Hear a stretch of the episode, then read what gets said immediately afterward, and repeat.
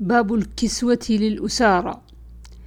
عن جابر بن عبد الله رضي الله عنهما قال لما كان يوم يوم بدر أتي بأسارى وأتي بالعباس ولم يكن عليه ثوب فنظر النبي صلى الله عليه وسلم له قميصا فوجدوا قميص عبد الله بن أبي يقدر عليه.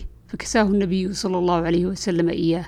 فلذلك نزع النبي صلى الله عليه وسلم قميصه الذي ألبسه. قال ابن عيينة كانت له عند النبي صلى الله عليه وسلم يد فأحب أن يكافئه. باب فضل من أسلم على يديه رجل.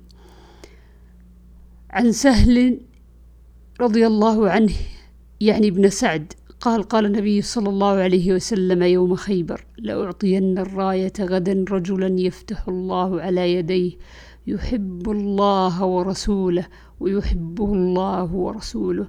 فبات الناس ليلتهم أيهم يعطى؟ فغدوا كلهم يرجوه. فقال أين علي؟ فقيل يشتكي عينيه. فبصق في عينيه ودعا له فبرأ كأن لم يكن به وجع فأعطاه. فقال أقاتلهم حتى يكونوا مثلنا؟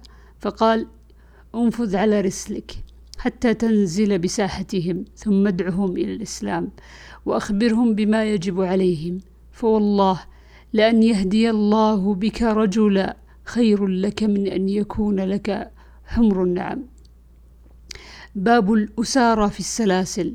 عن أبي هريرة رضي الله عنه عن النبي صلى الله عليه وسلم قال عجب الله من قوم يدخلون الجنة في السلاسل.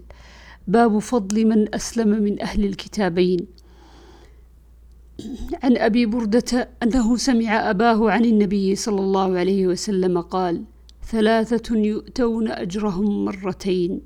الرجل تكون له الأمة فيعلمها فيحسن تعليمها ويؤدبها فيحسن أدبها ثم يعتقها فيتزوجها فله أجران.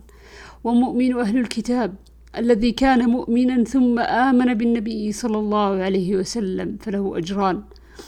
والذي والعبد الذي يؤدي حق الله وينصح لسيده. باب أهل الدار يبيتون فيصاب الولدان والذراري بيات ليلى. لنبيتنه ليلى. يبيت ليلى. عن ابن عباس عن الصعب بن جثامة رضي الله عنهم قال مر بي النبي صلى الله عليه وسلم بالأبواء أو بودان وسئل عن أهل الدار يبيتون من المشركين. فيصاب من نسائهم وذراريهم. قال هم منهم. وسمعته يقول لا حمى إلا لله ولرسوله صلى الله عليه وسلم.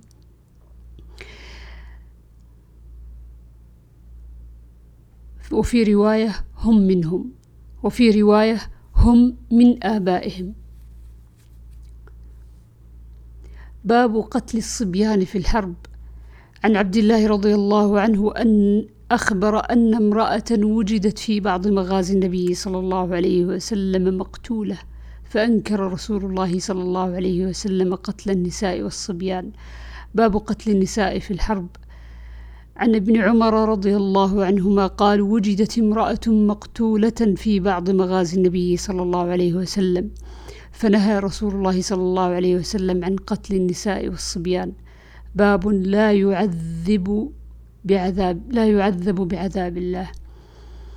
عن أبي هريرة رضي الله عنه أنه قال بعثنا رسول الله صلى الله عليه وسلم في بعث فقال إن وجدتم فلانا وفلانا فأحرقوهما بالنار. ثم قال رسول الله صلى الله عليه وسلم حين أردنا الخروج إني أمرتكم أن تحرقوا فلانا وفلانا وإن النار لا يعذب بها إلا الله فإن وجدتموهما فاقتلوهما. عن علي رضي الله عنه أنه حرق قوما فبلغ ابن عباس فقال لو كنت أنا لم أحرقهم لأن النبي صلى الله عليه وسلم قال لا تعذبوا بعذاب الله ولقتلتهم كما قال النبي صلى الله عليه وسلم من بدل دينه فاقتلوه.